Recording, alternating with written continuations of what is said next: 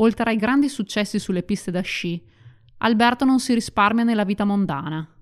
Come lui stesso ha raccontato in un'intervista, la mia vita è stata spesso costellata da Ferrari, discoteca e gnocca. Ammetto che spesso facevo le ore piccole, anche se alle 6 dovevo essere sui campi di allenamento.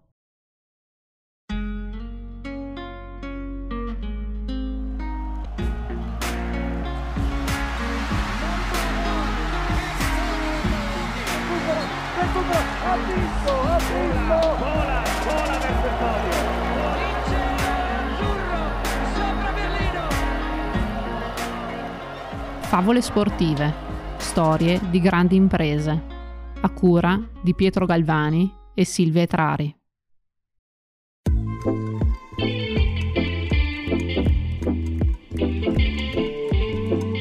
Alberto, figlio di Maria Grazia e Franco, nasce il 19 dicembre del 1966. Stranamente, lo sciatore più vincente della storia italiana non è originario di una zona alpina. Alberto Tomba nasce infatti a San Lazzaro di Savena, piccolo comune della periferia bolognese, in una zona collinare, lontana dalle montagne e senza nessuna tradizione sciistica. Da giovane pratica tennis, calcio e motociclismo.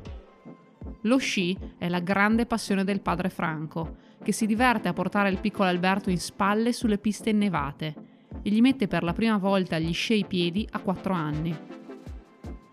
È proprio insieme al padre e al fratello che muove i suoi primi passi sugli sci. La sua famiglia non gli ha mai messo pressioni. Per Alberto lo sci doveva essere un divertimento. La cosa fondamentale per loro era che praticasse uno sport all'aria aperta e lo sci era perfetto, perché non solo era salutare, ma gli avrebbe anche insegnato il rispetto per la natura, la disciplina e la lealtà verso l'avversario.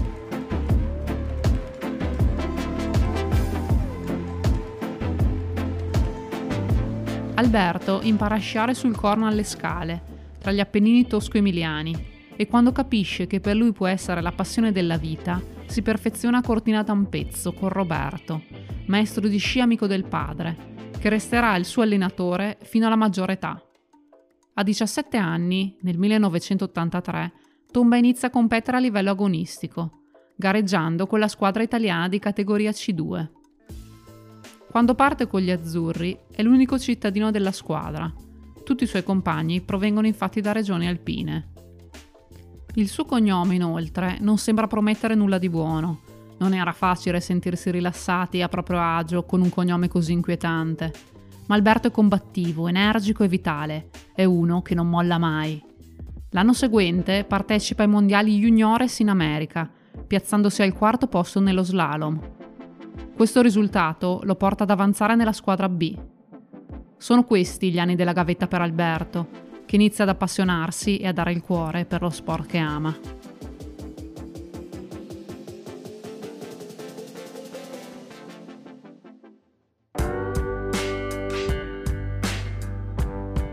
La stampa sportiva specializzata inizia ad accorgersi di lui al parallelo di Natale dell'84, una famosa gara dimostrativa che si tiene a Milano sulla montagnetta di San Siro, dove Tomba vince a sorpresa battendo tutti i compagni della categoria superiore. Il giorno dopo, la Gazzetta dello Sport non vuole mettere in prima pagina il suo scomodo cognome, ma ne esce un titolo comunque fantastico. Un azzurro della B beffa i grandi del parallelo. Nella stagione successiva, quella del 1985, raggiunge finalmente la massima categoria agonistica e i suoi nuovi compagni, memori della beffa dell'anno precedente, decidono di non fargliela passare liscia. Durante una trasferta lo chiudono in camera e gli tagliano tutti i capelli a zero, completamente rasato. Benvenuto tra i grandi, Tomba. Uno scherzo goliardico, ma anche il loro modo per dirgli che lo avevano accettato nel gruppo, anche se il suo cognome era quello che era. Il 16 dicembre di quello stesso anno debutta nella gara di Coppa del Mondo a Madonna di Campiglio, guadagnando in questa stagione i suoi primi punti.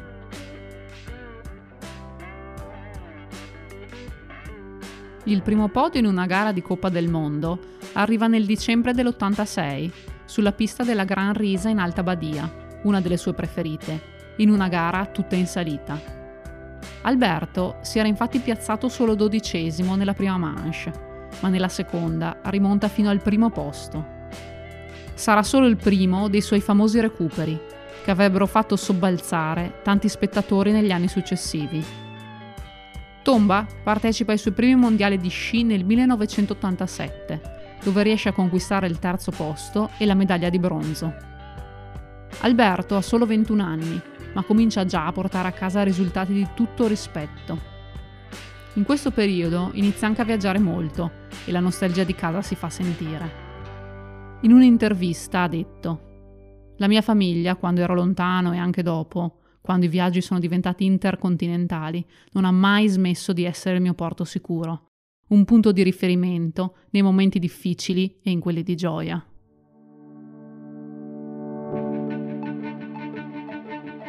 Durante l'estate, Alberto si allena nei ghiacciai delle nostre Alpi ed è sereno, perché le aspettative e le pressioni erano ancora riservate ai compagni con più esperienza.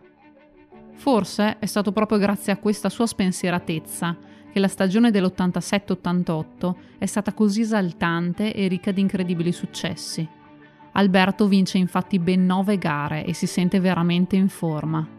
È ancora impressa nei ricordi degli italiani la vittoria al Sestriere. Alberto scia leggero, con la convinzione di sempre.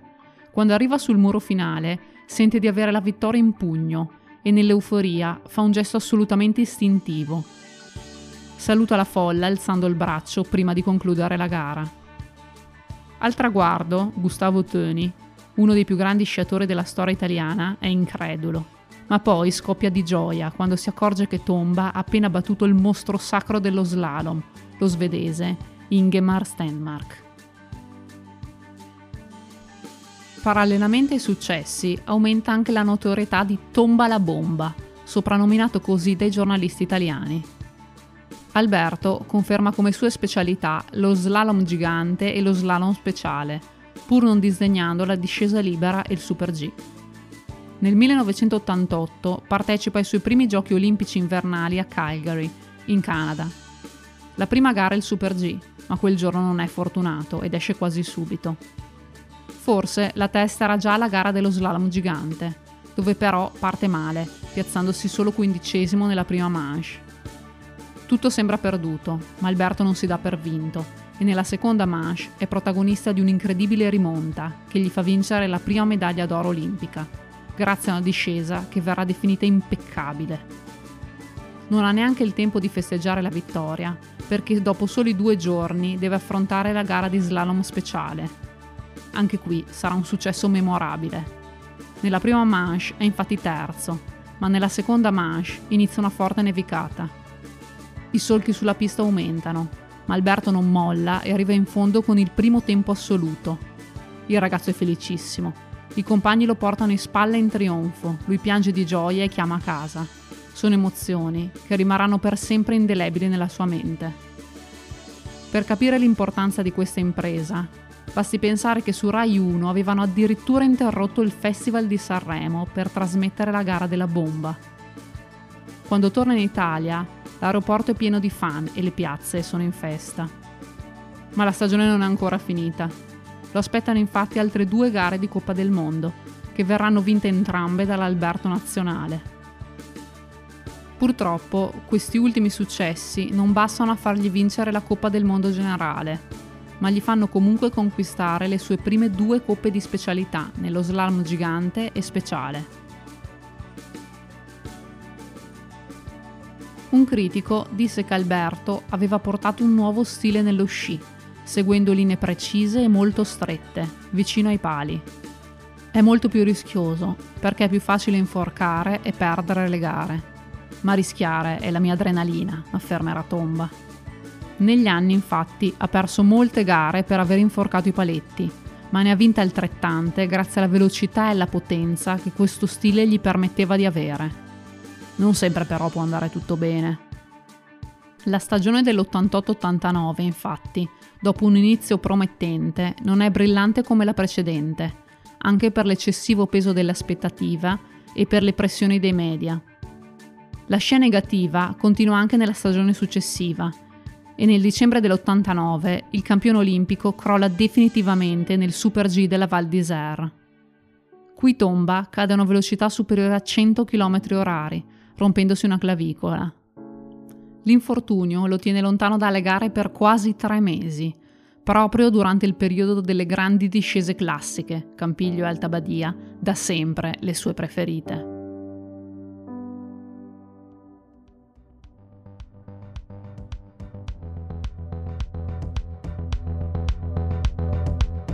È in questi mesi di forzata meditazione che Alberto matura la decisione di abbandonare le discipline più veloci, ovvero la discesa libera e il Super G, per concentrarsi unicamente sugli slalom. In quello stesso anno la federazione lo autorizza ad avere uno staff privato dedicato esclusivamente a lui, capeggiato proprio da Gustavo Toni, grande stella dello sci italiano. Il nuovo staff permette a Tomba di seguire gli allenamenti con un ritmo serrato, più adeguato alla sua muscolatura e al tipo di sciata che predilige.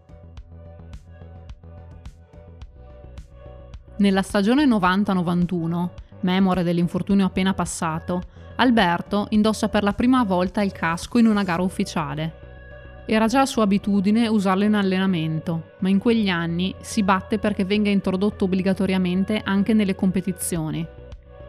Questa sua campagna fu un importante passo avanti per la sicurezza degli atleti, che fino a quel momento sciavano a velocità esorbitanti senza avere nulla che li proteggesse. In questa stagione la bomba torna a vincere qualche gara di Coppa del Mondo e partecipa al suo terzo mondiale, dove però ottiene scarsi risultati. Proprio durante una gara del mondiale perde l'equilibrio e cade a terra, rompendosi due costole. La sua carriera sembra destinata a un lento declino. Nulla sembra poterlo riportare sulla via dei successi. Tomba però è uno che non molla. Anche davanti ai periodi più bui, la sua forte determinazione sarà la sua linfa vitale.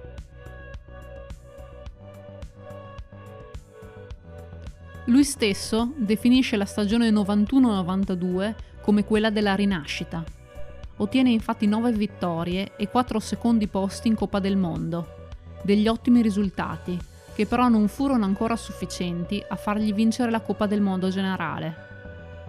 Nel febbraio del 1992 torna il grande appuntamento coi sedicesimi Giochi Olimpici invernali ad Albertville, in Francia, e Tomba viene scelto come portabandiera italiano nella cerimonia di apertura. Alberto forse proprio a causa del suo cognome, è sempre stato un tipo molto scaramantico e non ha grande simpatia per gli anni dispari. Quell'anno però è pari e la sua teoria non viene smentita.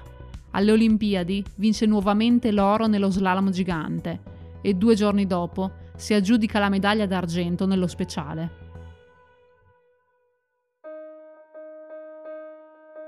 La stagione successiva lo attende un altro appuntamento importante, i mondiali di Morioka in Giappone.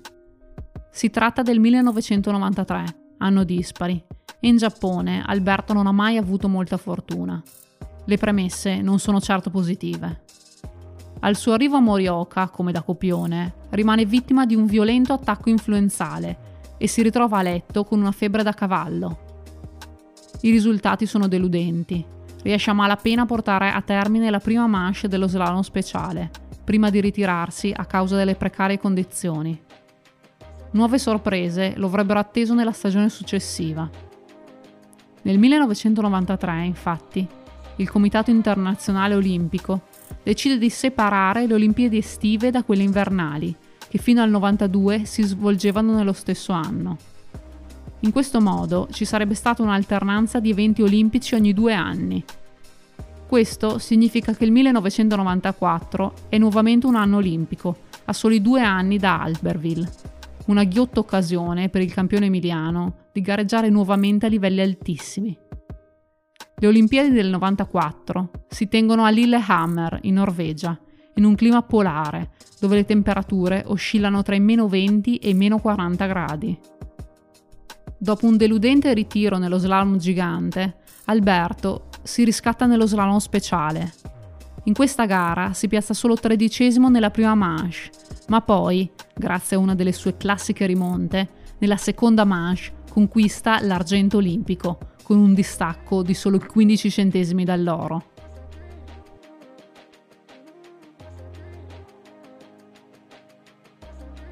Nel 1995 Alberto ha 29 anni e ormai ha vinto quasi tutto.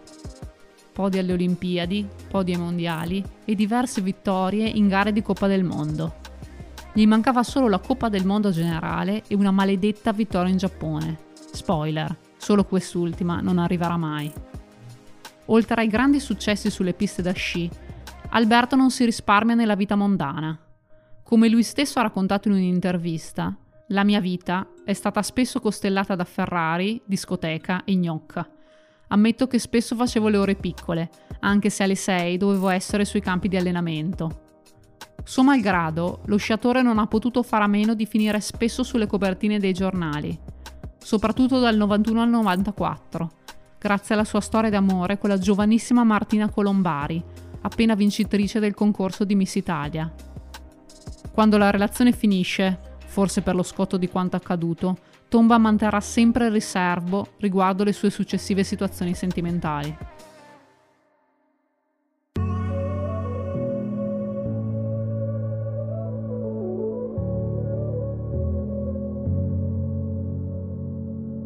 Per i non appassionati di sci, precisiamo che la Coppa del Mondo generale di sci alpino comprende gare di diverse discipline, che si svolgono da ottobre a marzo nelle principali località scistiche dell'Europa e del Nord America e occasionalmente anche in Giappone o Corea del Sud. Le discipline in cui si gareggia sono di due tipologie, le gare veloci, discesa libera e super G, e le gare tecniche, slalom gigante e slalom speciale, ed infine la combinata alpina, una gara che unisce una manche veloce e una manche tecnica. Ai primi 30 classificati di ogni singola gara vengono assegnati dei punti. La somma dei punteggi realizzati in tutte le discipline determina la classifica, che assegna la Coppa del Mondo generale. Oltre alla Coppa generale ci sono le coppe per ogni singola specialità, che vengono assegnati a chi fa più punti in ogni disciplina. È questo il motivo per cui Tomba, finora, non si è aggiudicato la Coppa del Mondo. Gareggiando principalmente nello slalom gigante e speciale, non acquisiva abbastanza punti per arrivare in testa alla classifica generale.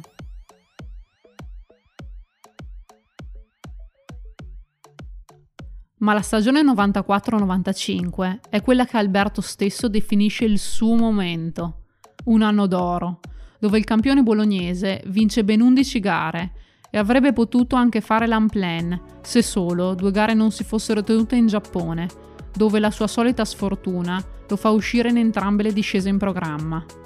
Il risultato è comunque clamoroso. A fine stagione Alberto vince la Coppa del Mondo generale, partecipando solo alle gare tecniche. Tomba riporta in Italia quell'agognato trofeo dopo 20 anni dall'ultimo successo di Gustavo Töni del 1975 in un'intervista afferma Finalmente la Coppa del Mondo generale. Dopo dieci anni di sacrifici, vittorie e speranze. Una stagione grandiosa, con l'adrenalina mille. Sentivo la pressione che aumentava e vedevo il traguardo avvicinarsi dopo ogni gara. Volevo solo vincere. Da quell'anno magico nessun italiano ha più conquistato quel trofeo.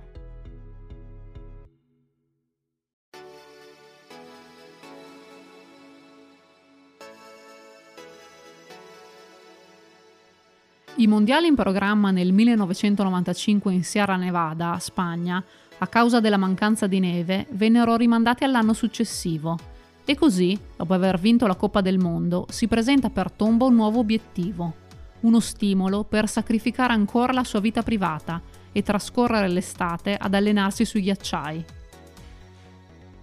Il 1996 è un anno pari, di buon auspicio per la nostra bomba, in Spagna vince infatti due ori per niente facili, il primo nel gigante e dopo due giorni nello slalom, mettendo in scena in quest'ultima gara un'altra delle sue epiche rimonte.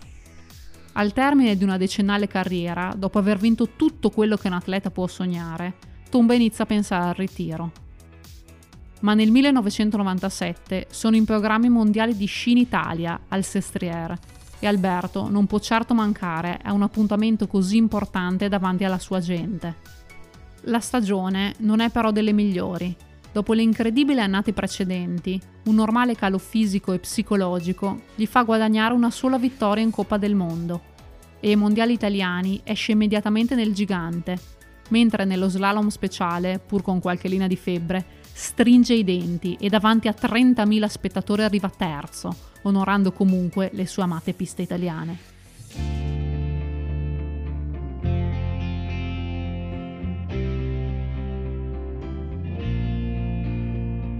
La stagione 97-98 sarà l'ultima della sua carriera agonistica.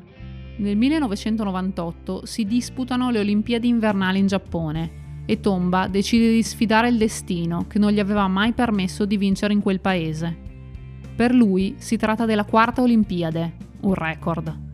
Vuole a tutti i costi vincere in terra nipponica, per i suoi fan orientali e per sfatare una sorte avversa, ma anche per una soddisfazione personale. Le cose però non vanno come ci si aspetterebbe e la gara va male. Alberto cade rovinosamente e il Giappone rimarrà per sempre la sua bestia nera. Di quell'esperienza ricorda di non aver voluto neanche parlare con la stampa, tanto era amareggiato e arrabbiato. Il campione bolognese conclude la sua gloriosa carriera con l'ultima gara di Coppa del Mondo in Svizzera.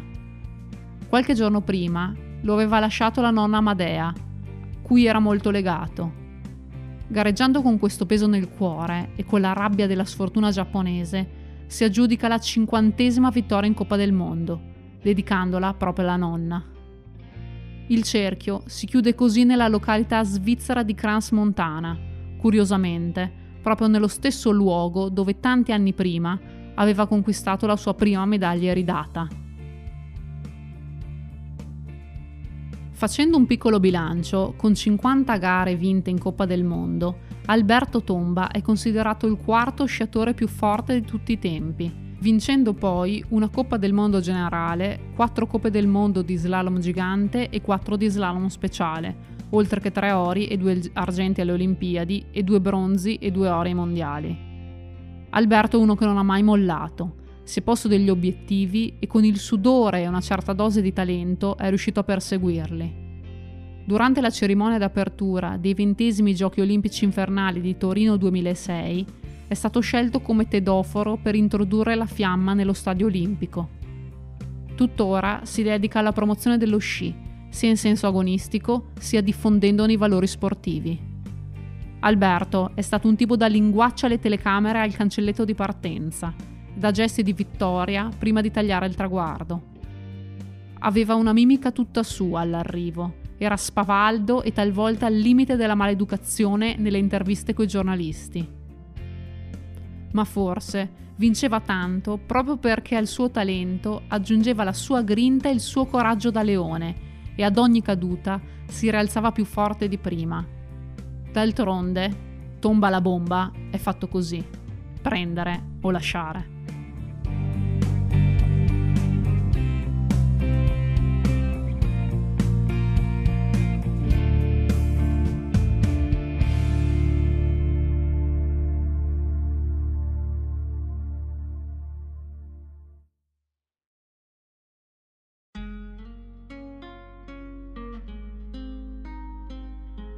Avete ascoltato Favole sportive, storie di grandi imprese.